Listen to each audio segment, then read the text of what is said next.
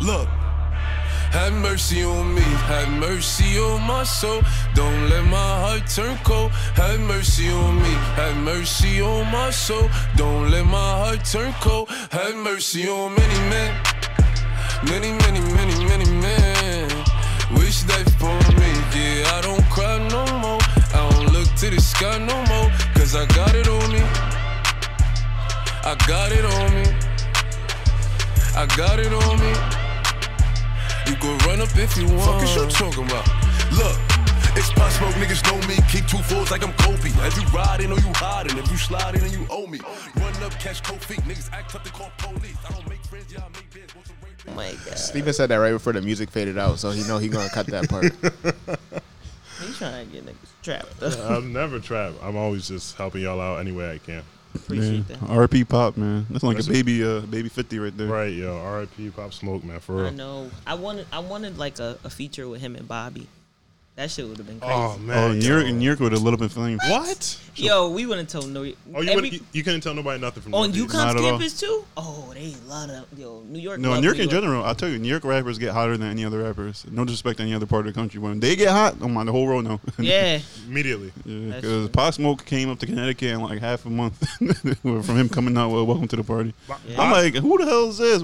I keep hearing them on every party that was coming on, or in the bar or anything. Welcome to the party, like.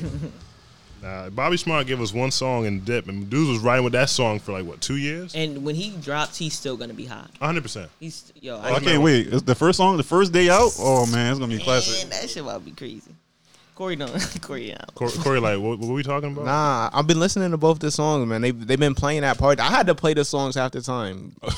I was like, all right, we gonna like, do, yo, where's the party? And they're like, oh, Corey got out his DJ little mix. He's like, let me switch it up real quick. What's up, everybody? Welcome back to After Dinner Conversations. Y'all already heard the voice in the background. We're back with a pod staple now, or pod favorite, Paris. Favorite? Yeah, like you came back 3 times now. That's more than anybody. So you're now a favorite. I told you she's a ADC correspondent. I thought the fans made me a favorite. I mean, you can ask them. Yeah, we can run the poll on IG. Yes, let's see what it's here for. Every time she's been here before Steven. Just so everybody knows. I already told him why I was late, so I had to handle business. Thank you. Oh, man. Man said thank you. Hey, it's episode 23, right? Yeah. Jordan episode. Mm. Oh, and she got the Bulls 23 on. Oh, we should have took Flicks today. Oh, man. You got the Jordan jersey on episode 23. You know you wanted to be on the pod today. Your parents try to cap like she didn't want to be on the pod, and she's going to wear a Jordan jersey with the 23. Come on, you know what time it is. Don't believe them. I just be here, and they be like, you know what? P, just get on the pod. Nah, P pull up like she was trying to get on the pod. That's what I'm saying. Like, she know we about to record. She never leaves. So, and then she like, nah, I'm not trying to be on the pod. Like, you've been here for 3 hours. I literally said I was going to go. And then she saw me set up the mic and talking about, oh, I didn't know who it was for. But she didn't go. She didn't go. She never left. God. I didn't even see her car park. Where you parked? Yeah, where did you park? Because I was like, I heard talking. I'm like, it must only be Paul because I didn't see a red car when I came. Oh, yeah. So why you hiding for? Huh? Hmm? So I couldn't be on the pod. I was supposed to leave before Steven got here. You know Steven take like 3 hours to get up. So everybody wants to slander Steven today. I mean, everybody get your jokes off. It's cool. It's cute. It's fine. It's fine. Have y'all fun. I'm chilling. How you doing, Peter? How's life been for you? It's been interesting, you know. Quarantine. I'm driving my fiance crazy, so you know, it's cool. Why are you driving her crazy? Welcome to marriage. Oh God. Mike said, "Welcome, Mike." Go ahead. Mike married. Stop. Yo, mind your business. Why are you trying to change the topic? I left it, and Pete took it. You said, "Leave Mike be." Nah, Mike said, "Listen, Michael is grown. He's grown. He's always been grown." But you know, Corey and Steven still playing. But what? That's not the episode we on today. Come on, man. Come on, man. Why are you lying to the listeners, man? That's when we get on We Healing Now, right?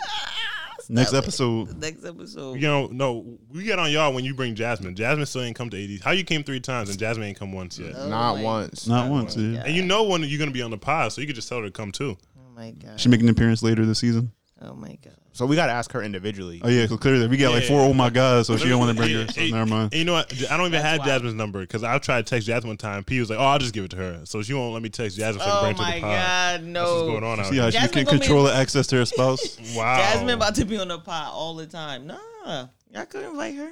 I'm sure she would love to grace the pod. That sounds like somebody's going to switch her number and phone plans. Don't worry, I'm going to go to the CT blue and white chat. Oh, okay, that's what we needed. That's what we needed. Oh, my God. Constitutionally bound, I'd love to see it. Only time I bring out the chat. Oh, my God. Everything good, P? Everything's great. Mike, how you doing, G's? Yeah, I'm good. It's been a long summer. Long summer of unemployment and, watching society. It is a little funny. I felt that shit. Yeah, it's unemployment. No, it's just what it is. And watching life, your country falling down around you.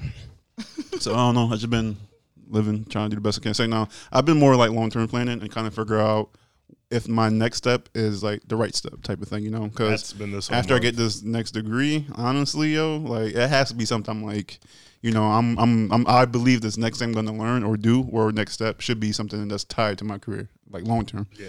So I'm gonna make sure I'm like either it's the right school or if it's like I told people if I don't get into any like PhD programs. I go start my career. I don't got time. I'm not going to wait. I'm not taking a year off. What am I going to do? Mm-hmm. Might as well jump into it. So I'm just planning for all that right now. Very, very big year coming up. It is a big year. Steven? Oh, Corey beat me to it. I'm straight. I'm mad tired this week, to be honest. The weather just be fluctuating, I feel like. But, it's always hot no matter what. It doesn't matter where the clouds are, if the sun's kind of hiding. It just feels hot. Yeah, the weather app start lying. That's how you know it's really summer. Yeah, like today it said it was 75, but I really stepped out. It felt like 84. Yeah. You know what I'm saying? 84 specifically? 84 specifically. Not 85, 84. 84 has that right before like it's scorching. You know what I'm saying? Y'all know me. I'm specific with my numbers. It's just been hot, and I don't have AC in my crib. So it's like... Whatever he got gives us, we take it with whatever. I sleep in the basement, so I got like dehumidifiers, and that could kind of keep it cool. But it's an asterisk because I woke up hot this morning, and if I wake up hot, I know it's hot outside. My day is ruined at that point. Damn. So tough scene. Hate to see it. But you got a fan in the basement? No. Because the fan will create more moisture, and I have dehumidifier, so I'll just be wasting electricity. And I have two dehumidifiers in the basement. And they probably fill up quick, too. Yeah. Well, I put them on 55 now, 55 percent humidity, so it could kind of stay cool. But, yeah, they fill up quick, and I got to go dump it. I got to dump it at least once, I want to say every 36 hours maybe. Yeah. So, yeah. So all you homeowners who think it's cute to have a basement, welcome to the life. I don't own a home, by the way. My dad owned it. I'm just in the basement. But yo. But Corey, how you doing, man? Started working, living a good life. I'm good. Money haircut. Man now. Look at the haircut, my God! You know I can see it. You can afford haircut 4 months. Look at him. Paris been talking about his haircut for 2 weeks. That mean it's good. If that's what I've been chatting about, and Corey's like, Look, I'm gonna shout out the barber on Plug a Plug one day. Oh, word. I don't need a line right now because I can't shout it out now because people be trying to rush there. It's already a line. When you shout it out, you're gonna be on the IG page. Give me one of the cuts on there. Nah, I'm not that one dude that be in all the pictures, man. But I'm good. I'm getting back into a schedule, so started work and trying to get back into the day-to-day grind. Been working out, been playing ball, so it's good to be back home, back in the city. Seeing a lot of old faces, a lot of old heads. So it's definitely good. It's definitely all love. So I definitely appreciate all of that. So cool. Segue right into a recipe of the week. Bring y'all food every episode, season 2. Paris looked mad excited. We didn't cook the food today, Paris. We got it. You missed the wings. You did miss the wings. Corey did bring the wings. That's great. Maple whiskey. You wasn't around. Every time after dinner conversations is no dinner. I'm sorry if you guys didn't. You wasn't supposed to be on a conversation. I had nothing to say. I might as well just how do you do that? How do you do that? I had to step back after that one. Oh, that's a long bit. I didn't know it was that long. Oh, man. But, yeah, I got the recipe this week. I had to break out a recipe that I found, a couple months ago. So, I like to cook my fish. Really big on a little seafood and kind of poultry-heavy diet. So I have this creamy garlic Tuscan salmon recipe. Now, it's just pretty much like you're making the salmon and you make the sauce pretty much after it as well. But it's really good. Kind of short description from the website itself. It says cream and garlic butter, Tuscan salmon is restaurant quality, pan-seared salmon in a delicious creamy sauce with Spanish sun-dried tomatoes and Parmesan, too. Heard it. Now, the only thing I did differently was that the recipe kind of, we start the sauce, it calls for like half and half, but I use coconut milk. I like something a little bit lighter. And for people who don't like dairy too, that's what I use. It still tastes good. Or you can use white wine too as well, but it's really good. And the recipe will be on our IG page, and then probably next, by the time you hear this episode. By the time you hear this episode, wait a couple of days or two. It'll be there waiting for you. It's easy. Tell us how it is if you make it. Have y'all seen anybody tell y'all they made something that we posted yet? Not confidently. Okay. I heard people say they're going to try it. Not confidently. I haven't heard back from me yet. So I think once we get the first confident one, you know, we might even just post them and their recipe with it. That'll be dope. Do like a feature. Yeah, that'll be dope. So I wanted to do from last week, Papa's Kitchen. He can honestly just take the cake with all the recipes, though. Cause I was looking through his page the other day. I got mad hungry. Mm-hmm. And I got that recipe from cafedelights.com. Okay. So that's valid. Shout it out. That's valid. So that brings us to cocktail hour. There's a lot going on in the world every week. I think as soon as we finish these episodes, it's like something else happens. I'm like, damn, that kind of would have been good. That's a fact. But this week, I think what won for our cocktail hour is the new, I guess, I don't know if it's a new law or new policy, I could say, that the CDC will not be getting direct data for coronavirus. I think that's the synopsis of this. It'll be going to the White House, who will then hand out the data to the CDC, which has a lot of problems with it from every angle, from like ethical, even like data managing and stuff like that. But essentially, the CDC won't be able to report out accurate numbers of people who've gotten COVID or died from COVID. They'll get whatever the White House has gotten or what's given to them, and if you've seen how this administration has talked about the virus, it leaves a lot of things left up for question about how that's going to be handled. But I don't know, I think it's one of the craziest things I've heard this week. Besides all the things in the media that's been going on, it's crazy to think about people not wanting to take something seriously that's serious. I don't know no other way to just talk about it, but I think, you know, to just offer my thoughts really quickly, I think one of the things that really stands out to me about democracy, and I think we all learn it, you know, as we grow up in our American history classes and social studies, is the checks and balances system. Yep. I think a lot of times checks and balances, yes, we have, you know, different branches of government, but I think a lot of the times those checks and balances come from the private sector, come from third parties to sort of hold people accountable and to say, you know, this is what we have, right? Just so we can counterbalance it, just so we can give the general public a different way to see things, different numbers to sort of counteract what else is going on. So I think that checks and balances is important. And, you know, unfortunately from this policy, again, not fully, you know, well read into it, but it seems like it's taking away that accountability. Yeah, I mean, I wouldn't trust it, honestly. Keep it real with y'all. I mean, I wouldn't. I don't know who in the White House has more experience with health data than anybody at the CDC, so I don't know why. I don't know, it must have paint me boo-boo the fool. I'm going to see them numbers and be like, oh, yeah, that's an accurate depiction of what's going on. I don't know, man. Do people even know how to run data in the White House? Nope. They know how to write speeches? They copy them, too. Do you know how to create plots and graphs? Let's talk about it. I don't know, man. That's all I'm saying, man. I'm just saying. I don't know if y'all showing me. Y'all financial advisors, y'all business people, cool, but y'all handling data? You know? And that's the thing about the task at hand. Like, they're really, like, diminishing the idea of, like, running data. That it's a lot more that goes into it. I feel like it kind of shows, like, an anti-intellectual trend in this country, which isn't good by any means. Yeah. Anti-intellectual? Yeah. I was listening to that. Oh, yeah, it's like a broader thing. Mm-hmm. Yeah, I was listening to that on a podcast the other day. I forgot what it was saying, but they're definitely saying, like, that's the trend now. Yeah, if people distrust institutions of knowledge, yep, then they just believe what you give them. Yeah, because then it makes sense to them. They agree with it. It's easier to control reality.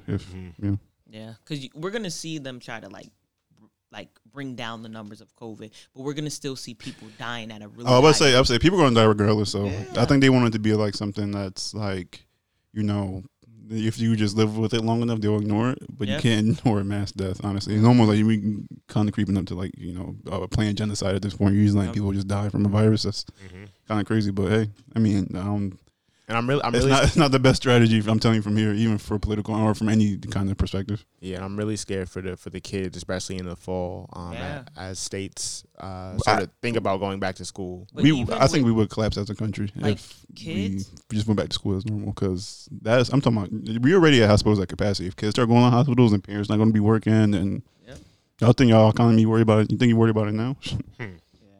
I think also too, like K through 12 teachers, like one of my best friends is a teacher, and that it really makes me like nervous, because it's like you really like kids, like obviously, you know, they have like weakened immune systems, but we don't think about the teachers that have like immunocompromised experiences, yep. and they're pushed into that experience. Mm-hmm. Like you could keep your kid at home. Well, everybody can't keep their kid at home, but like, you know, you could keep your kid at home.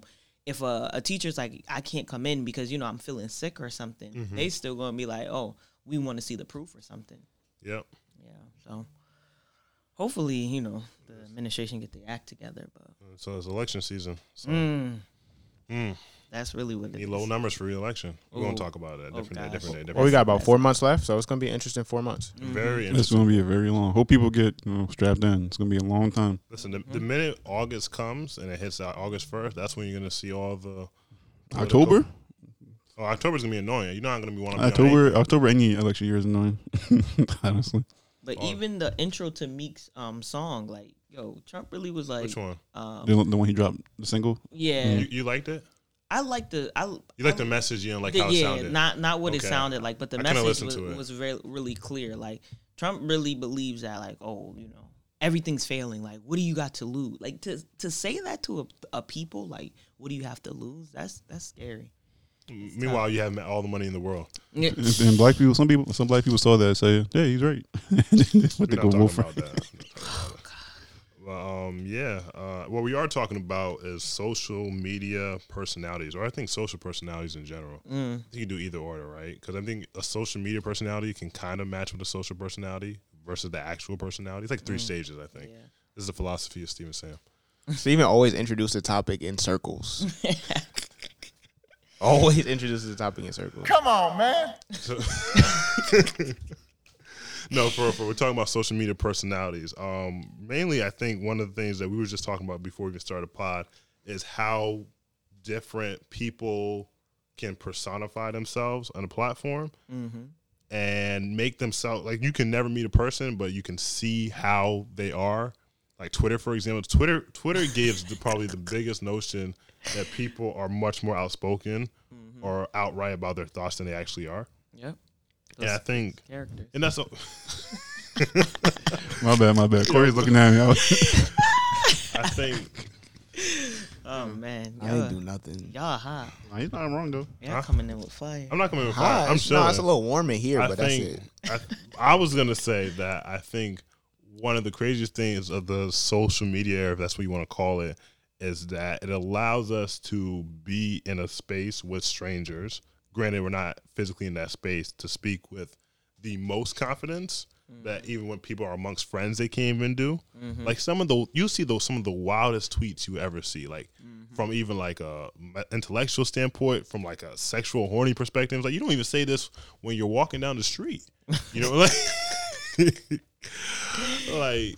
I don't know. I think there's this really big range of social personalities, but this really big gap between somebody's actual personality and the one they display for social media. Not for everybody. I just think it is for a good amount of people, though, at least in our generation. I would argue it's most people. I think we don't, because it's happening now and it's so new, that we do not really see much literature on like kind of the digital space and how it works for our, like, new identities for people to kind of explore and have, you know, and You can never have a picture of yourself on Twitter and get 10,000 followers. Yeah, just because you write some jokes, you know, and they'll never know who you are, and who you are doesn't really matter to them. That doesn't at a certain point. And I'll say this again and again: this is why catfish exists.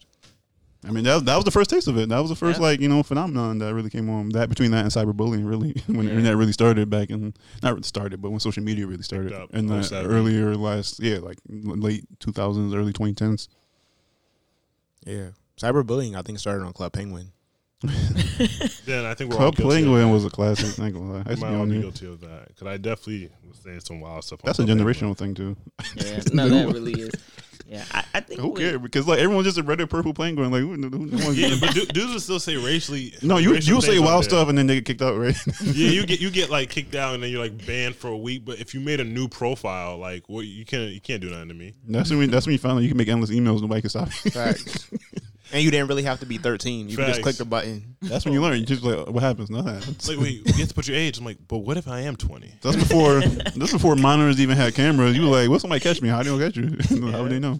Yeah. Yeah. So you done made a new one, and you had the same name, but you put like 01 after it, so yeah, people know it's still you. Like, yeah, I'm back. You thought I got banned. I'm here. Like new igloo, everything. That's interesting. You guys talk about that because Issa Rae, The Misadventures of an Awkward Black Girl. I think that's shout out Issa Rae. Yeah, that's what it's called. Love Issa Rae. So she talks about I am and how she used to like talk to people, but like never knew what they looked like. She would like copy and paste like pictures and stuff. Like that. AOL. Yeah, like she'd get back home and be like, oh, I'm about to go talk to this person, but like that's literally it. Like you really like catfishing at first was like kind of harmless. Like I'm just trying to like kind of talk to somebody or like, but then it became like, oh, I'm really vengeful. Like the cousin that called her the fat Kelly Price. Like that that was a classic. It was 2 years.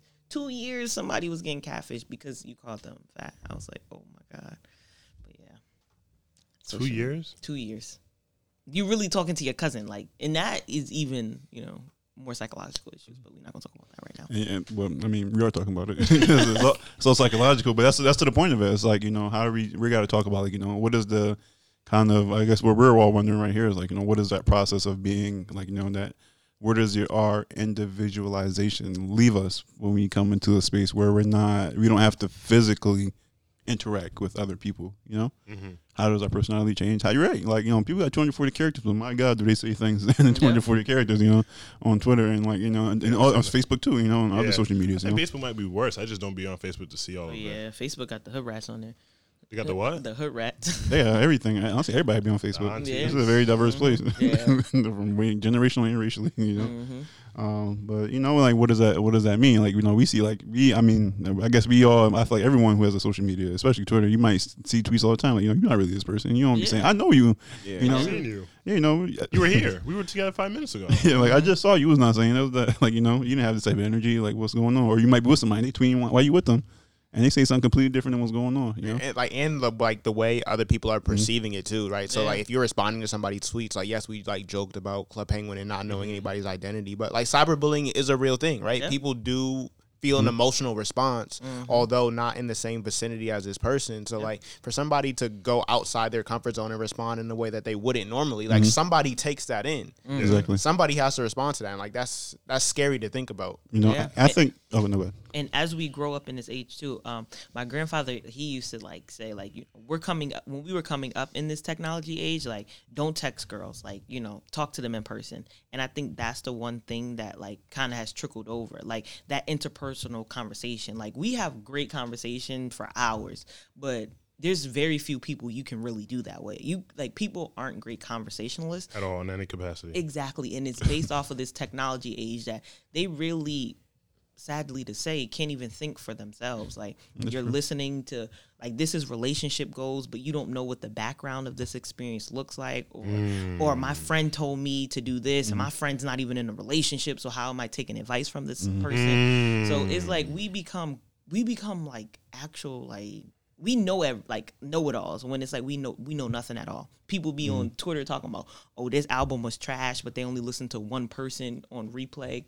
Do you even have music diversity? I am screaming. I mean, I think especially on Twitter and even, you know, Instagram to an extent, right? It's harder for Twitter. I mean, it's harder for Instagram, excuse me. Yeah, so I mean, everything's a snippet, right? Yep. It's a minute clip. I think Twitter does 2 minutes, 20 seconds or something typically, but it's shortened, right? Nothing is the full length. So even as we look at, you know, things like interviews that are cut, if we're not listening to the whole interview, you know how much you get out of context, right? And not to say that like certain things shouldn't be said or whatever the case is.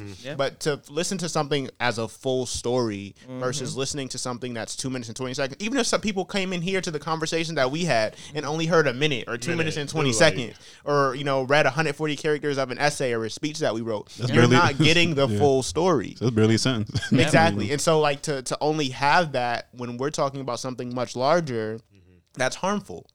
Yeah. Even on to that point too, like, someone asked me, oh, she don't listen to the podcast, but she asked me... you should plug them to the podcast.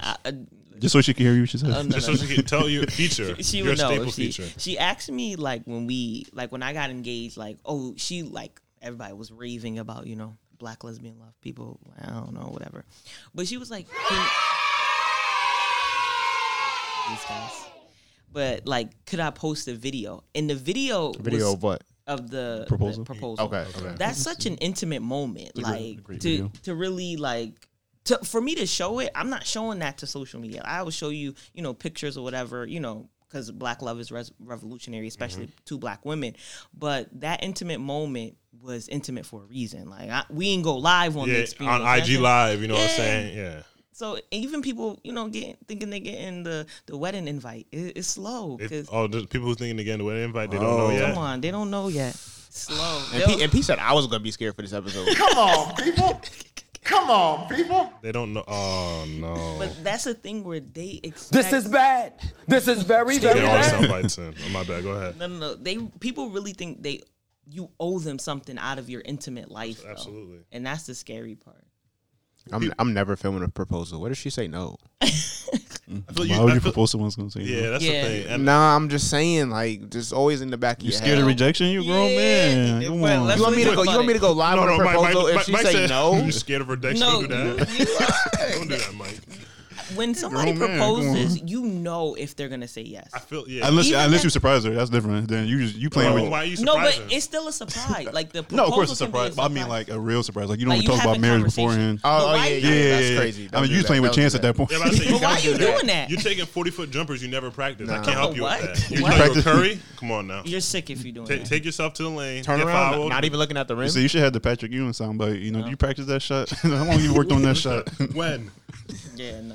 I'm gonna be the dude to walk around with the ring in my pocket for like 6 months. Yeah, Corey definitely. You gotta get comfortable with it in your pocket. No, Corey gotta be like, oh my god, you can see it in my pocket. I'm gonna be like, nah, today not the right day. Oh, that ring gonna be mad crusty in your pocket. Corey's capping. Mad high. Corey gonna buy it next day. Yeah, so I'm saying like next day. As long as he don't. Well, I gotta say it like that. So I'm saying like as long as he doesn't put in a food or drink or anything like that. Oh no, Corey's too smooth for that. Never that. Thank you, Paris. I appreciate it. Oh, he gonna do some spoken word right before he. Come on now. That's the key. That's how you know she gonna say yes, even if she wanna say no. Come on. But she can't say no. You're not posting your wedding videos on social media or pictures or. She would definitely do the pictures. Yeah, she got cute. Yes. She has to keep the people who weren't invited happy, like they were in the moment. Yeah, exactly. It's like you said, you don't share the intimate moments, but you know what do you share with social media? I think for me, like I'm really intentional about the things that I post, especially as it pertains to me and Jasmine, because we're in a very but two Black women, like that means something. There are a lot of people that are in the closet. There's a lot of people that are feeling hope from this experience. They be DMing me like, yo, I really appreciate this experience. So I feel like for us, we have this kind of conversation where we're like, you know, exposing this experience so that people know that they can do it. Yes, now, and that it exists. Yes. Just not how it is. Yes. Because for every person, it's individual. Exactly. Yeah. It's a different experience, but this does exist. So wedding photos, of course, we'll post wedding photos, but the video. Hopefully, I cry at the altar. So hopefully you cry. Yo, if I don't, Jasmine's gonna kill me. Oh God. So then there's no wedding after that. Oh no, yeah, she's sliding. You cry. I can already tell. You got a little soft heart. I see her. I do, but I don't cry. I don't cry either. It's the hood in me. Real niggas. I don't know about all that, but I'm just saying I'm not about the crying, but like, let's break down. That's not about that. I mean, y'all were chatting on that too, but I'm just saying. That's people toxic. Always say that Harvard, hold it down. I don't say that. So yeah, that's toxic. I was just gonna say that you don't think that the day of you know you are gonna be on stand up there wherever your wedding's gonna be, and she's gonna be walking up.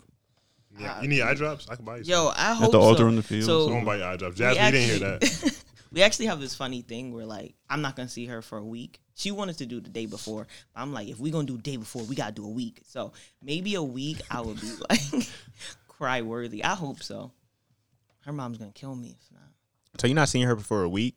That's and then she going to walk, they're going to open the doors, and she going to walk. You definitely going to cry. Yeah.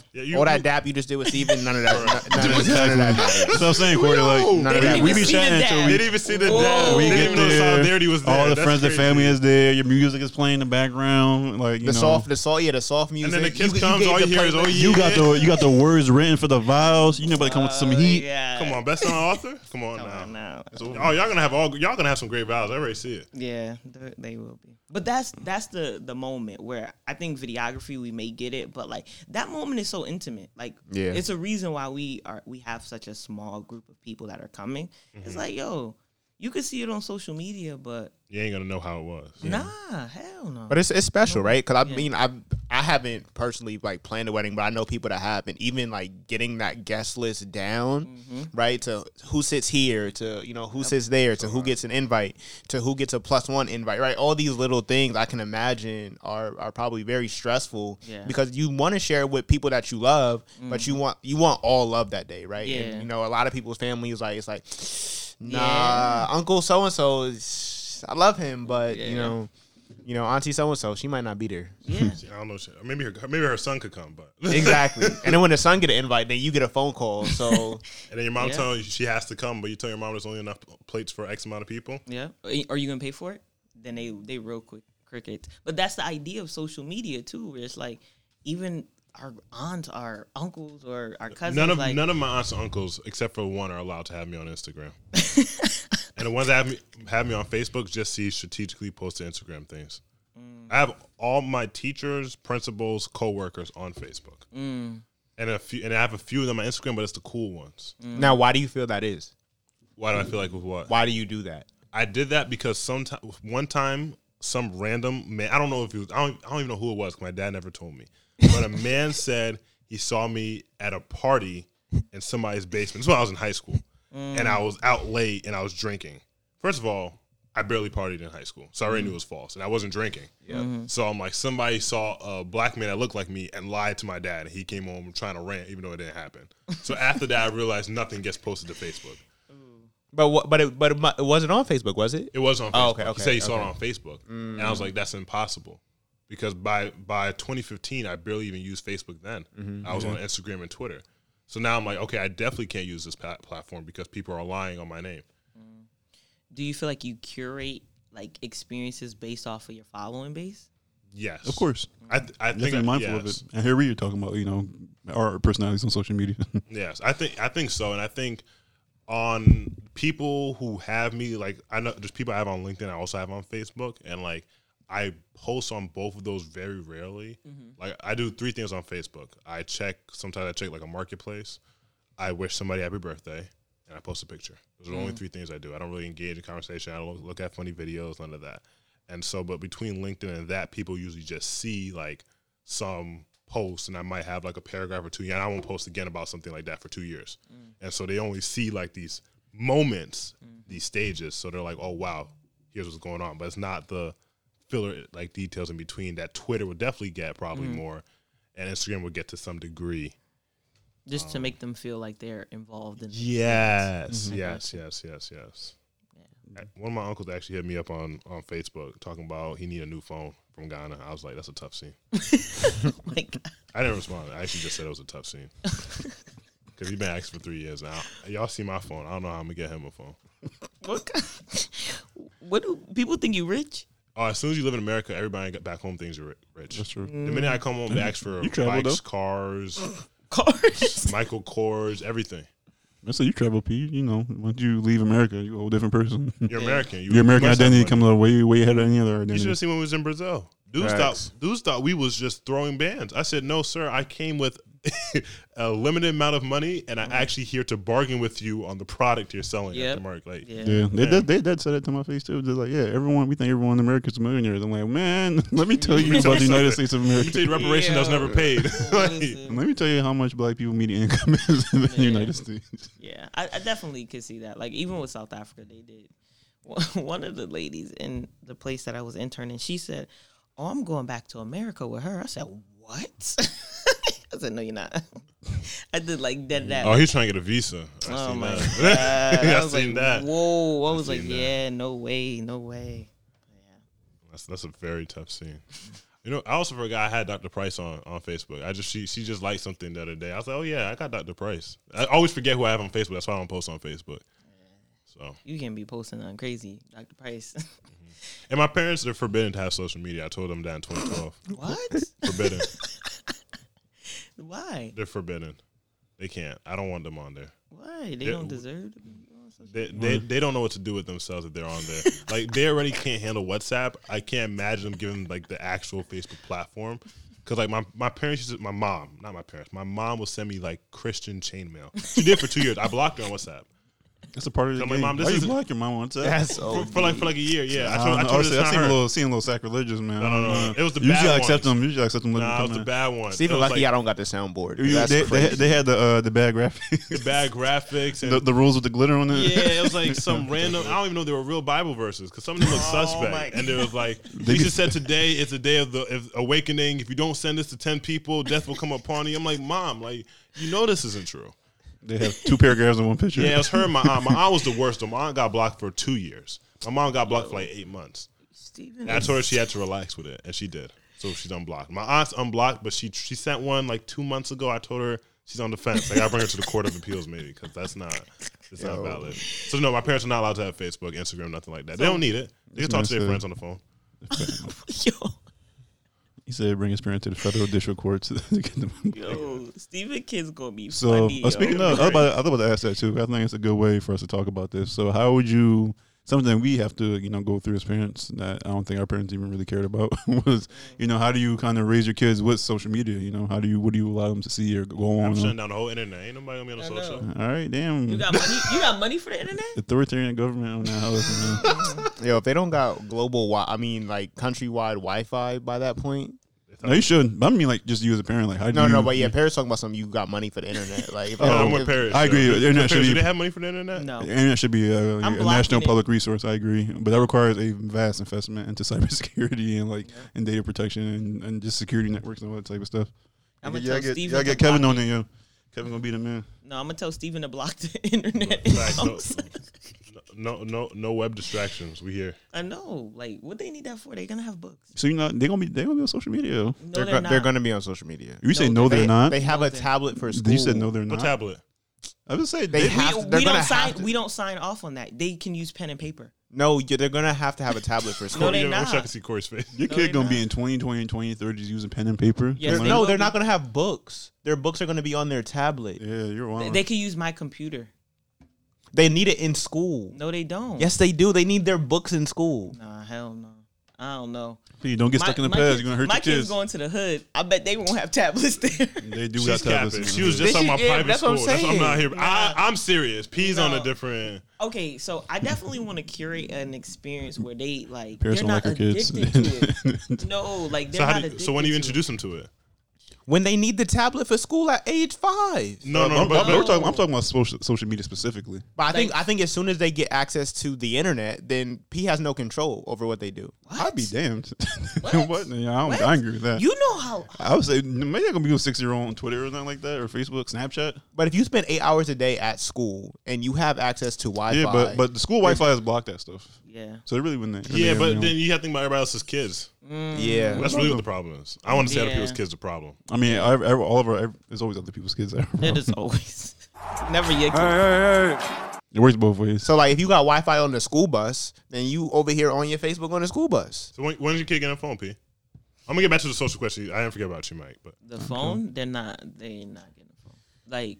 Unless you Paris. No, what? We got to talk about the expectation of being you haven't successful. Through. No, you're going to be successful. Talking shit as a black woman. I'm here for you. No, I'm not saying she can't talk shit. I appreciate that, Steven. No, I think you have to hold black women accountable, too, at the same time. I don't think you're dealing with the reality of you being as successful as you plan to be, and you think you're going to give some kids some poverty experience where it's not going to be, they're not going to have that experience. I'm just trying to keep it realistic to you.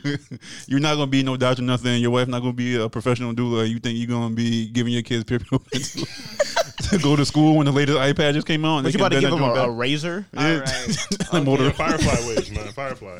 Could I just sit in this moment, though? Yeah, sit in the moment. I'm here for you, P. Let me just sit in the moment of the expand idea. Expand the idea for us. I'm here. The idea of no social media. But they about to get a Nokia and play the snake game? Yes. Oh, my God. Wait, why did Corey say it like that? A Nokia. It's definitely Nokia. That's what I said. No, he said no space Kia. That's a good. Like the car. That was entertaining, though. Can't be entertaining. Yeah, but that's the thing. Where that's all I had, though.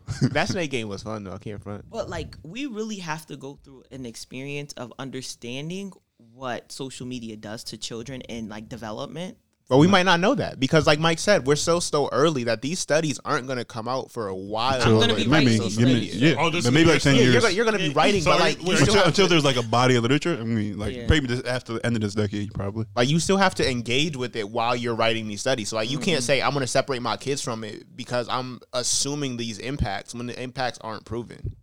I think there's a struggle there. I think there's a. I see where she's going to go to school, like a college and now. Announcement day, like what you picked your research. What school are you going to? Like, not yet.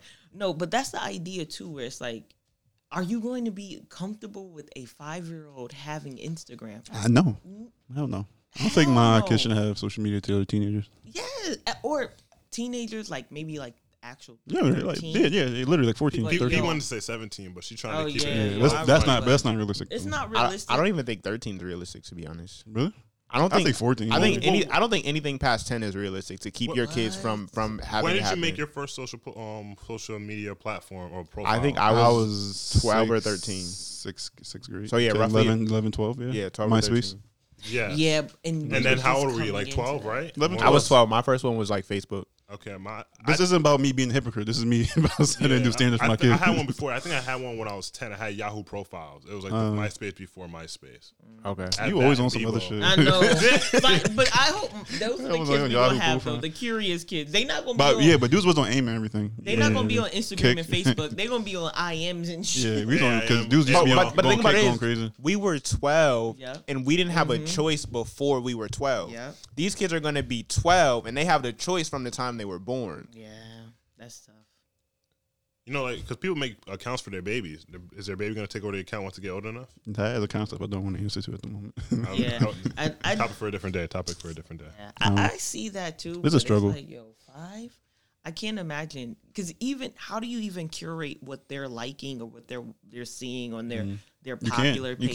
You can't. You literally cannot. So are we building the persona at an early age is what we're doing? That's a struggle. I think that I feel like it goes down to like a deeper like philosophical human struggle, which is like between like what is real and then what we think is real, like the difference between those two things. And I think that's where like raising a child will be difficult because we didn't really have that until we were like 10 or 11, which was we already had a childhood full of not technology, you know, besides TV and like, you know, games. Yeah, you know, and people think like, you know, we were born in like 90s. So like that was a very real reality. Like we saw phones come out, like, you know, we've seen it. The advancement, the advancement, and we saw Apple come out, and then who knew it would change the world? And you know, 10 years later, look at them now. They almost a trained people giving phones, So I mean, I think the scary part. I think we could jump off the socials in a second. Mm-hmm. But one of the things for me before I had my socials, my boys had social media accounts, right? And so like before I had my social media account, I would be on my boys' joint, like, yo, bro, looking through, like let me go through this page or whatever, or you know, hit me on you know this account or whatever, like because again, we can control what our kids have, but we can't necessarily control that friend group in terms of what they're being exposed to. So I think it comes to counter. So like, am I saying like, yes, like, no, you can't have a social media account, but your best friend has a social media account because their parents let them do whatever they want. Am I going to say you can't go over after school? You can't go over and do homework? You couldn't go over there anyway. Yeah, but it doesn't matter because that lunch period when it's 45 minutes and he can sneak his phone on the side, that's all you need sometimes. So I think it's scary because like you want to protect them, but you also know that you can't hide certain things. And so I think it's that balance of and protecting without conversation is his own issue as well. Yeah, but that's the thing where I know like my children will have active conversation, and I pray that they like have.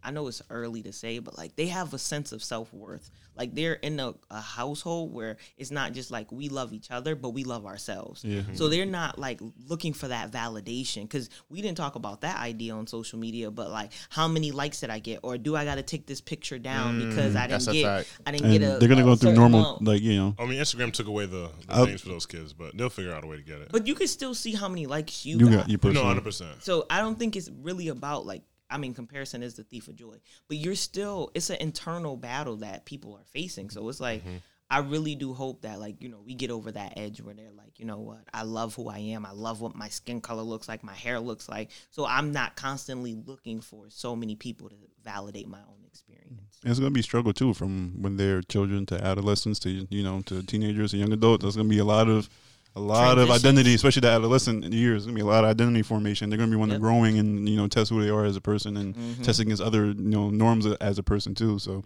yeah. I mean, I think I want to pose a question too on both of your points. How much of an impact do you feel that validation piece plays for our generation? So understanding that we existed in a world without all this social media, mm-hmm. but now we exist in a world where social media is prevalent. Do you feel like we're a lot of our people in our generation are seeking that validation? 1,000%. Without a doubt. I mean, Bobby seeking it while capping, saying they don't care about it. Yeah, I hate when people on Twitter now. They tweet something very controversial. I don't care. I muted a tweet. Why would you? It's always like 2 or 3 tweets later. I hate it. Yeah, I think, and this is not a shot. Anybody, y'all already know me. I don't do any subs, so don't go lying because it's not a sub towards anybody either. But I think a lot of individuals don't make that face. I gotta keep it real. No, it's a strong disclaimer. I gotta do a disclaimer before because you know you should have said their name. Huh? If there was somebody, you know, I'll say their name. I have no problem with that, but. Paris starting trouble. She's trying to start trouble, but there's no trouble. I'm just saying. Let me just get this off. Go ahead. I'm saying I think there are a lot of individuals who are online and who seem that they are about. I want to say they're about what they're speaking about because I'm not saying they aren't, but they speak about it with so much energy that it doesn't really match who they are in person. And in fact, that I think the way they speak about things in other contexts, so whether let's say they're speaking about you know, the protests and the rights and everything. They'll speak of that very heavily, and they're strong in their stance. Not to say people can't have a vulnerable side, but people will, the way they talk about certain things will show that they need validation for things, right? Mm-hmm. They, whether it be from their peers, whether it be from men or women, vice versa, they show these explicitly in multiple different fashions, not even just one. And then they try to stand on the principle that I'm about me and nothing else matters. Like, well, no, you were crying 3 tweets before because you don't think you get the recognition you deserve. Mm-hmm. So that doesn't really add up correctly. Mm-hmm. I think very few people are about, you know, standing on their own without recognition. Like 10 mm-hmm. toes down, it's me. I don't give a fuck. If nobody like it, if nobody comment, whatever. It never matter because whoever did, that's what matters. If nobody did, it doesn't matter because I did. You know what I'm saying? I don't think there's a lot of people like that because I think it's hard. Yeah, I think it's hard to mentally be only like you literally 10 toes down. I'm all me. You guys matter if you're here. If you're not here, it doesn't matter. I think there's very few people who can think like that because what comes with that isn't always support. Mm-hmm. There will be times where you're really isolated, right? Mm-hmm. Like, you know, God forbid, you know, you're wrong about something, right? You know, what does that mean for you in a sense? And people, sometimes I don't think people can necessarily deal with the ramifications of standing on their own about certain things, even when they're right and nobody agrees with them. Of course, you know what I'm saying. People don't like alienation. It's one of the number one thing human fears. One of the powerful things. So that literally is the psychosocial crisis that we go through from our 12 year to our 18 year. That literally is a crisis, group alienation. We do not want to be alienated. So, from a developmental standpoint, like. To answer Corey's question, I really do believe our generation is hurting right now. Like they've been hurting for a long time. We were born in the 90s. Yeah, like just man, God. Like, that's all you need to say. Just remember everything. The 80s was bad. Yeah, people be trying to play because there's sweet moments in the 90s. The 90s was not sweet. Yo, it wasn't. By any means, it was horrible. It was miserable. This country is bubbling on the racial crisis. There was so much. There's so many riots that went on the whole decade from start to finish. Riots, deaths. I told you if 9/11 didn't happen, we'd be in a whole different like situation as a country. 100%. Yeah. 9/11 just switched the whole culture, honestly, of the whole country. But it was bubbling. And to answer Corey's question, I think that they do seek validation. I agree with Steve. It's more like subconscious, not really. Like they're not actively. Maybe some are, but some are. Yeah, some are, but some aren't. And I don't want to say the ones that know they are, but I would say so because I think social media you can actually quantify and count like. Human support and like favor or agreement. If you say something, you tweet something, and you get 13 retweets, like damn, these people, you know, I'm messing with it. You know, I must be saying some real shit. Like you know, 200 people like this, I must have got my point across. You know, I think I'm right. You know, and must be smart. And people like that. You know, and they like it better when you have to identify them. They can say things freely, and so you change your profile picture. You could be a black square. You could be anything on social media. You can have a whole different persona. And people will never know you. But what matters is that they get to tweet and they could be like, you know, I got this many retweets, this many. Like, I think that means a lot to people. Yeah. I think it's also based off of our reinforcements as children. Like, if we were praised as kids when we did something good, quote unquote good, or we got good grades or something like that, it really does translate into, like, social media. Like, oh, how many people said, like let's talk, you know, we don't really want to chat about Black UConn, but like how many people comment why under my picture? Why does it have to be so specific? Go ahead. I think there was a name that I was going to follow up. Do you think? This is the example that I can really think of. Like one woman from Black UConn posts a picture.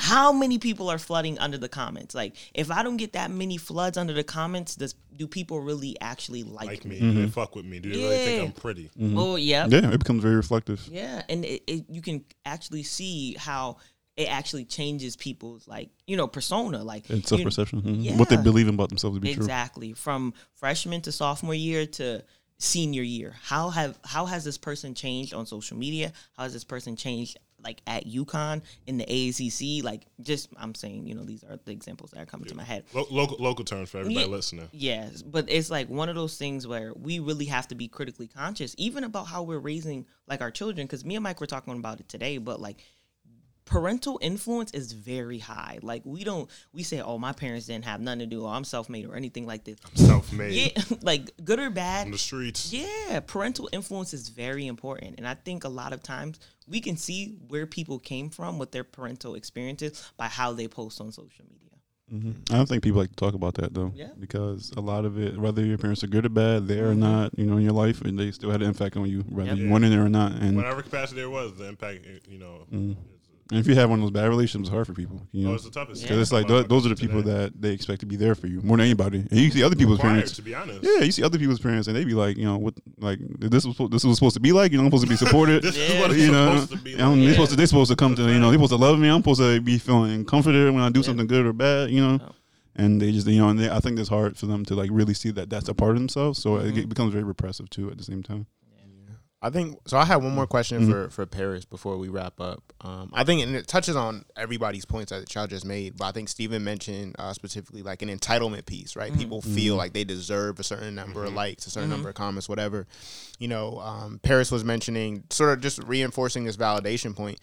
Paris, specifically from like a counseling perspective, how do you think like this entitlement, this validation piece from a social media perspective impacts real life relationships? Like not, you know, romantic, platonic, whatever, impacts how we navigate those. And it directly like impacts them, because however we were influenced or we were thought about from our parents, it's the same exact way we function in relationships. So let's give an example. For example, we have a person, two-parent home, but, you know, mom or dad aren't really that supportive. So as we translate into, like, our adult life or our relationship, we could start friendships. We don't really expect much from our friendships. And we see this quite often where we're, like, looking at friendships and, like, yo, these people aren't really friends, but they don't expect much because they didn't get much from their parents. And then when we get into these relationships, we don't expect things in these relationships. But then our friends might say, oh, well, you need to expect X, like, more. So then we're like, do I accept what my friend is saying, or do I just, like, you know, stand on my own? And like we said, group alienation is key. So it's like, I don't want to be alienated, so I'm going to take in this information. So we oftentimes see the way that people function in relationships has a direct correlation to their parental experiences, unless they really like unlearn the experience and relearn what it is like to function in relationships. We will always be functioning in relationships as it relates to our parents, because those were our first relationships, or our caretakers, whoever had the most influence in our lives. But that's one thing that I've actually really like understood. Like we talk about this idea of like generational traumas, like breaking generational trauma. You don't break a generational trauma. You unlearn that trauma and then relearn what the actual good of that experience is. But we don't tell people that they need to unlearn things before they relearn. You should come fix it. Yeah, or the application. We learn something and then apply it. That's not true, because you have to unlearn that specific piece of information. But yeah. Damn, Dr. P. Right. I'm about to say, look, that's why I had to let her have that. Thank you for delivering the closing monologue on episode 23. With the Jordan jersey on, mind you. Is that the one from the flu game? No. It's 93 before you retired. No. She ain't watched The Last Dance. I know she didn't. She said match the feet, so she threw it on. That is, you know, the breads. Of course you were in the breads. It's on Netflix now, so you go watch it. Okay, I will. No, she won't. I know she won't. But I had to say it. That's really good though. That's fair. She gonna. Did you watch the James Baldwin documentary they put on Netflix? Oh, I Am Not Your Negro. Yeah. I had watched it a couple years ago. It's really good. It's really I Am Not Your Negro. It's on Amazon Prime, right? I think it's on Netflix now too. Oh, it was good. It was good, but it felt empty. I mean, it was a unfinished manuscript. Yeah.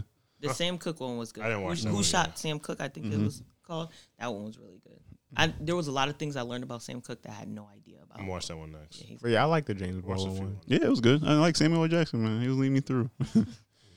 He has a great voice. Oh, The People versus OJ. I'm 3 years late. You still didn't watch it? I watched it this past week. You finished it? Yeah. Yeah, it's 10 out of 10 acting. I don't think I've ever seen a piece with better acting. Courtney Vance came, yeah. Come on, he came with top Johnny Cochran, man. He was good. Oh, my God. That was excellent. That was excellent. But Cuba was cool. Yo, they really don't give that man so much credit. They don't. Yeah. He is so versatile, man. Yeah, he's good. He did Snow Dogs. He will always be the dude for Snow Dogs to me. That's my first encounter with him. He will forever be Snow Dogs. I think I saw him in either Boys to Men or Radio. He did Radio. Really good. He did do Radio. He is so versatile. I saw that like him and what's his name? What did I say? Courtney got nominated. Boys in the Hood. No. Yeah, you said Boys to Men. I said Boys to Men. Oh, you did? I was thinking about what I said. I was thinking about what I said. I was like, did I say Boys to Men or Boys? I meant Boys in the Hood. I thought you said Boys in the Hood. I thought you said Boys in the Hood. Did I say Boys in the Hood? Blanks in my head. So as soon as you said the first word, I knew what you were saying. Yeah. I'm like, yeah, we here. I don't know. I was like, am I tripping? I'm about to continue for it. You don't got to cut that out. You don't have to cut it. We're not editing this. No edits. They get the raw, unfiltered version. Shit, I forgot what I was going to say. But yeah, there's a lot of good documentaries, biopics and stuff out there. But I think to wrap this up, does anybody have any final points? The social media segment? Not really. I feel like it's not going to be the last time we talk about it. I think other things, whether it be things going on in the world, are going to come up. We're going to even address these things from different angles. But I think the premise is that I think, especially now that it's COVID going on, there's a lot of hyperactivity on social media that doesn't match the true personalities, or maybe people's personalities change. I don't know. I haven't seen them. That may not match people's energies. So, and this is not a shot towards anybody. This is just an observation. But people be hurt anyway, so I'm gonna just leave it. I would. Oh, you want to go? Okay. Now I would say that my leaving advice is that it's always better to be known in real life than it is to be known on social media. That will always carry more weight. Yeah, press something for that. Anything. Steve can't go one episode out there. But yeah, no, I would say that because I think that experience will always carry more. So no matter how many facts you speak in 240 characters, if you're not getting up and doing a speech about it in front of people so they can hear you and see you, it's not going to hit the same. Yeah. I would say, like, just try to, like, cut social media out for an hour and just sit with yourself. Like, if it's bad, good, ugly, like, just sit with yourself because somebody's going to have to sit with you. But you did it a couple weeks though, right?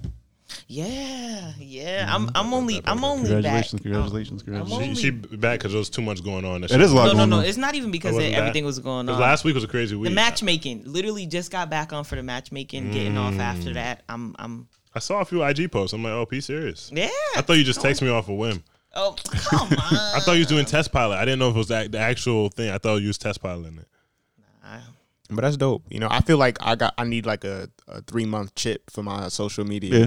Cause I think it's been like 3.5, 4 months. Oh, that's great. Yeah, I'm gonna get you a chip. Corey's trying to get out of promoting the podcast. So I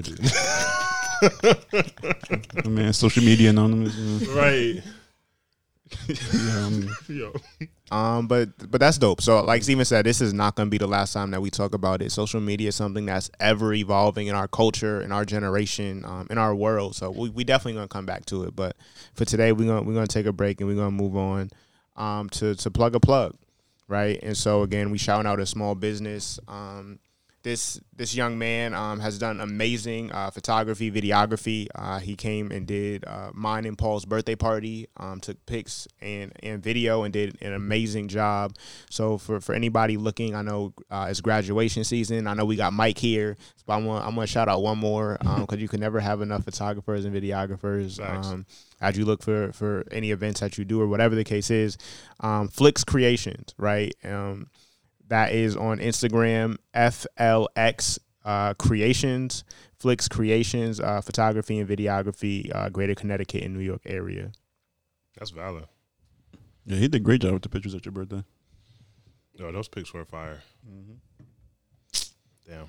You never sent the link, did you? I did send the link. You did? He did. Yes, I did. I feel like you did, but you did. I saw the pictures. I thought we looked at the pictures together. I remember. I got the pictures on my phone. So I looked at it with Mike. I don't know if I. Nah. It was just a Mike. That's crazy. I definitely sent you the link, Pete. No, you did. Look at the Aquarius. Go back to the joint. You could go to links.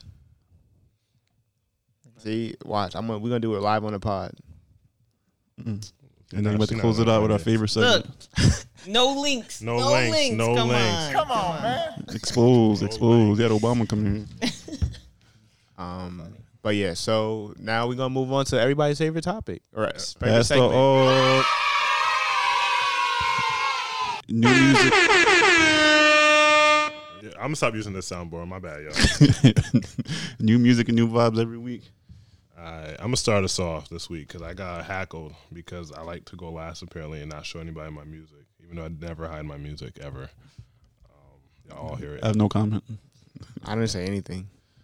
Anyway, my song, I don't know if I'm saying her name right. It's Snahid and Harnett. I thought it would, I don't know. I'm not even going to say nothing. I don't know for sure. I might butcher it, too. I'm so sorry. But that's my song is called Stickin', featuring Masego and Van Jess.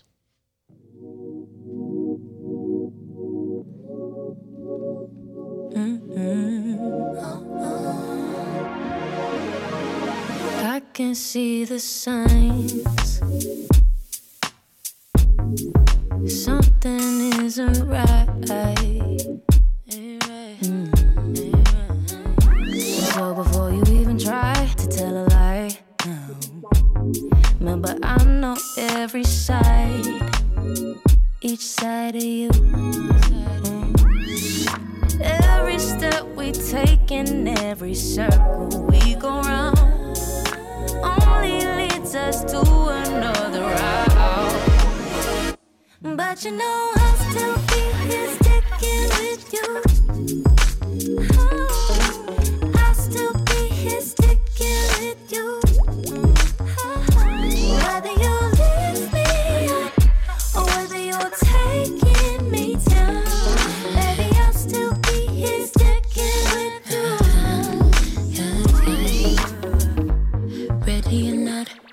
Gonna talk, you got me a lot, but you gotta stop.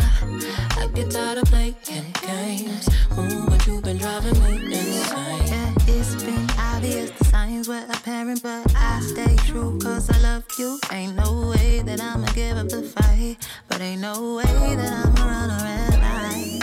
Yeah. Every step we take. Snahid Harnett, God bless. That's Stickin', iTunes, Spotify, I think Tidal too. You can find it, go check it out. I liked it a lot. R&B vibes, because, you know, I think y'all missing out this season for the R&B. I got y'all. No, I was thinking about that. Like, I should come with a more, you know, range of music. However, I like hip-hop a lot, so. And hip-hop is very diverse in itself, too, as well. But I'll go next. So I would expand outward. I'm trying to get more new artists. I think I said it last week, but, you know, my generation kind of died off in hip-hop. Grew up on that, you know, J. Cole, Kendrick, and... Joey Badass, Our Future, Joey like, Badass. You know, all Mac Miller, all them came out in like 2011, 2010. Mac Miller. I was living. I was on top of the world, man. That was the best time for music. But now I'm trying to like really, now that they really got, you know, established and they really slowed down making music, I got to find new artists. So, and music is always evolving. So I found this, you know, I like the song a lot. It's very good and he flows very well in it. So this is Racist by Subbaby.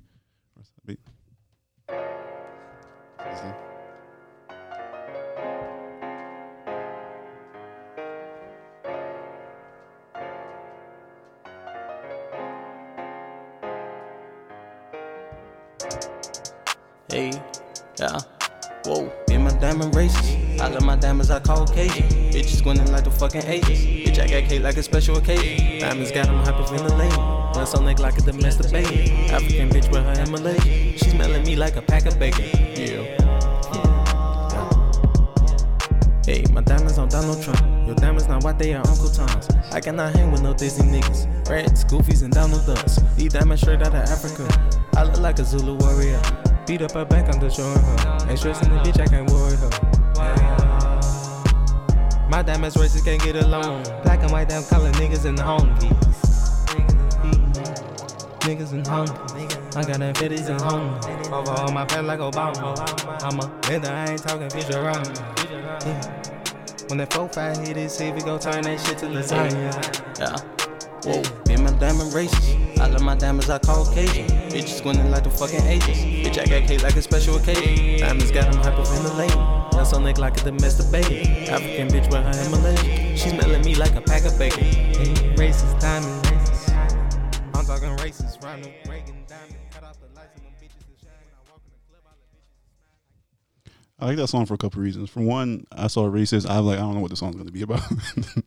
So I was very surprised when I heard the lyrics. And two, that one line makes me laugh every time. It says, "My dime is your dime is not really white, the Uncle Tom." So I was like, "Yo." I'm like, man, people are creative with their lyrics. That was dope. I really like that song actually. Racist. What's his name? Subbaby? Yeah, I don't know. I'm not pronouncing. I was guessing. I think it's Subbaby. I gotta look up how to pronounce these artists. Yeah, me too. I didn't look at mine before we started today. Yeah, so I was gonna do it, but I'm on the Bluetooth, so I was gonna play a video of them saying their name before I interview. That's what I usually do. I got it. P, you could go last. Yeah, P gotta go last. Special guest. She's gonna break the vibe. I can see it already. My song has definitely become more mainstream in the past couple weeks, a month or so, but it's definitely been on all my playlists and all the music that I listen to, so I had to give it a chance on the podcast. So this song is by an artist named Giveon. The song is called "Like I Want You." Steven don't even got it ready. This is funny, bro. Giveon, "Like I Want You." This is funny. You ready? I got it.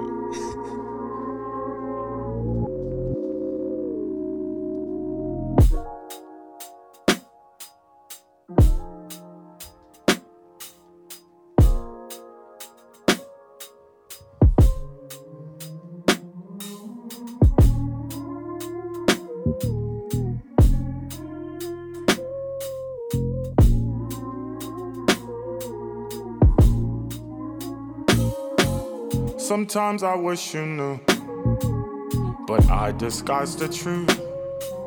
I say I'm happy, but I'm still stuck on us. Does your mind play this game too? Think about me and you. I guess I'll just pretend until it all makes sense. See you face to face, I'm thinking about the days we used to be. But I can't make a scene. But I can't make a scene.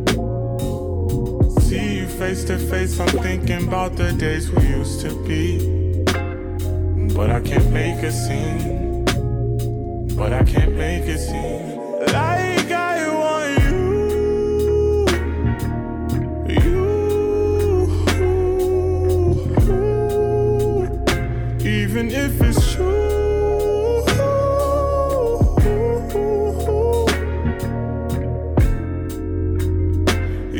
If it's true,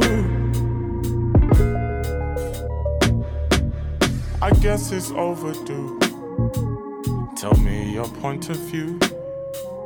Tell me, am I to blame? You're so good with change. On God, we're gonna get a video for this podcast soon because Corey was singing.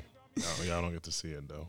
Giveon, "Like I Want You." Make sure y'all go check that out. Respectable Corey, trying to bring some competition. Respectable. Go ahead, P. Last but not least, of course, City Girls. I don't care what nobody say. City Girls album was fire. It was really good. That was real good. We're not haters on here. They make good music. I don't know who's saying. I don't know. Sometimes it may not be for my demographic, but you know, not your demographic. Why not? Black men don't listen to City Girls. What are you talking about? I don't think they make music for black men. Why not? To understand black women. We listened to the misogyny for how many years in hip hop? But I don't think that was for anybody. I'm not disagreeing with you. The misogyny wasn't for nobody? I know. I'm not disagreeing with you. I'm just saying they're not speaking to me directly. That's what I'm saying. Huh? I mean, I guess they are. You guys, I guess I see your point. But, yeah, the misogyny you know was what I'm saying, for Corey? Black men. That's what I'm saying. Corey not talking. But women listened to it for so long. We listened to hip-hop. I'm not saying. I'm not refuting anything you're saying. I'm just saying they didn't make music for the women. Yeah, so I'm saying they make the lyrics. What the lyrics were about wasn't for the women.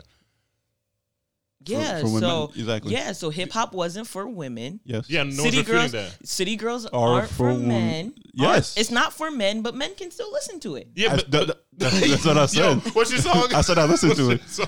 I'm saying that we are all agreeing. Sometimes it happens. We're all agreeing to the same things. All I was saying is that they don't make music for me. I'm not who they're talking to when they said they are a job. Oh, yeah. No, I'm on the other side of that. Yeah. They're not talking about you. They're talking at me. They're not talking to me. Yeah, that's facts. Okay. They're talking to you. I just had to make sure I defended the City Girls. They wasn't being attacked. I tell people, they beat the jump like anybody else is. Yeah. What song you playing? Broke Niggas. Interesting. I think you should have played Jobs. Interesting. This is my favorite song. Oh, I might not play it. It's not I'm playing. I'm a country nigga, fuck a city girl, trap niggas, yeah. Trap niggas. Ay, I don't really like rap niggas. Yeah, look, dope boy, bitch, I'm in the mirror. Cause I gotta swipe a whole win and got the jury. Dope boy shit, yeah, my favorite spot the kitchen. Niggas be snitching to my bitch on a mission. He tryna fuck in a Lexus, I'ma fuck in a Wraith. I won't head on a jet, little bitch on date. Better get your nut first, bitch, this a race. I ain't fucking all night, bitches, money to be made. Real trap shit, bricks in the spot that I got him. He don't pay your rent, then the nigga shouldn't matter. My bitch like bitches, she'll fuck the bitch after. She showed me she 100, had to move up the ladder. Chanel purse, get it. I was down bad, bitch, let me flip the taxi. Now we in a mansion with $1 million in the mattress. You ever count 100 while you ride the dick baffles? That's a rich nigga example. Broke niggas don't deserve no pussy. Broke niggas don't deserve no pussy. Broke niggas don't deserve no pussy. Playing with you niggas like playing with my pussy. Broke niggas don't deserve no pussy. Broke niggas don't deserve. And we're done. Yo, she said, "Boy, move." That's my favorite ad lib. We're done. Great song, P. Great song. We're done. I'm out here. I'm chilling. I'm chilling too. Great song. Great song. Right. I was saying we're done with like the pod. I like her verse better than Yo Gotti, but it's cool. Yeah, I give you that. Interesting pick. Paris, do you agree? Broke niggas don't deserve pussy. Nope. That's all right, crazy. Then there you go. And that's all you need to be heard on the topic. This is bad. This is very, very bad. That's very bad. Well, let's be nice. Yeah. Let's be nice. Nah. If you offended my brothers, all I got to tell you is... Bring something to the table. I was about to say, get that bread up, man. Get your weight up. We function in a patriarchal society. You come on. She ain't tell you nothing else. These niggas ain't telling you. Go get your money up. Get your weight up. Get your bread up. I'm telling you. I mean, they were saying they ain't want no scrubs years ago. So it's basically the same thing. This is just a more explicit version of saying that. Boy, move. She having a great time with it. Time. She loves watching these antics on Twitter. That's why. Yo, I love the City Girls. I ain't gonna lie. My time in Florida really has influenced my music behavior. Oh, okay, music. Okay, that's fine. I thought he was gonna say character. Oh, no. Oh my God, no. So I'm just kidding. I'm really just kidding. I'm not kidding, but I'm kidding at the same time. Steven does not like Florida. I know it's not. I love all my friends I made from Florida. I don't like Florida, the state itself. So. But episode 23, Jordan year. It's been interesting. Again, like I said, we're going to get that Patreon one day because the conversation that we had 3 hours before we were supposed to start recording, and we're just finishing right now. So somebody... Corey has a call, and he is once again avoiding the pickup of the call. We won't talk about it, though. Yeah, we're not going to talk about it. But episode 23, Jordan year. It's been interesting. P, thank you for coming back. You were resident on After Dinner Conversations. So always a pleasure. Always at the kitchen table. Come on. Just pull up. But again, thank you for supporting. Continue to tell everybody, tell your friends to like, to rate, to review, to subscribe. At AD Convos on Instagram. Right. Check out these recipes. Yep. Start making these recipes. We love to feature people that are making, whether it's the wings. Steven did some type of pasta. It was green and vegetarian or something. It was something vegan. Look at y'all. Disrespecting the vegans. Disrespecting vegans? No, you're right. I ain't gonna lie. I used to crack all vegan jokes before it became popular. I still keep cracking jokes, but I love them to death. Mike did the fish. So, again, check out the recipes. Check out the plug of plugs. But continue to tell your auntie, to tell her cousin, to tell her godsister, to tell her best friend. After Dinner Conversations, we 23 years old. Facts. And rest in peace again to Pop Smoke, and shout out everybody still protesting, still out there making change. I didn't forget about y'all. I hope none of y'all forgot about them, but keep doing your thing out there and making change in the world. We're here for you. Stay healthy. Stay well, man. Peace. Mercy on my soul, don't let my heart turn cold. Have mercy on me, have mercy on my soul, don't let my heart turn cold. Have mercy on many men, many, many, many, many men. Wish death upon me, yeah, I don't cry no more. I don't look to the sky no more, cause I got it on me. I got it on me. I got it on me. You could run up if you want. Mercy on me.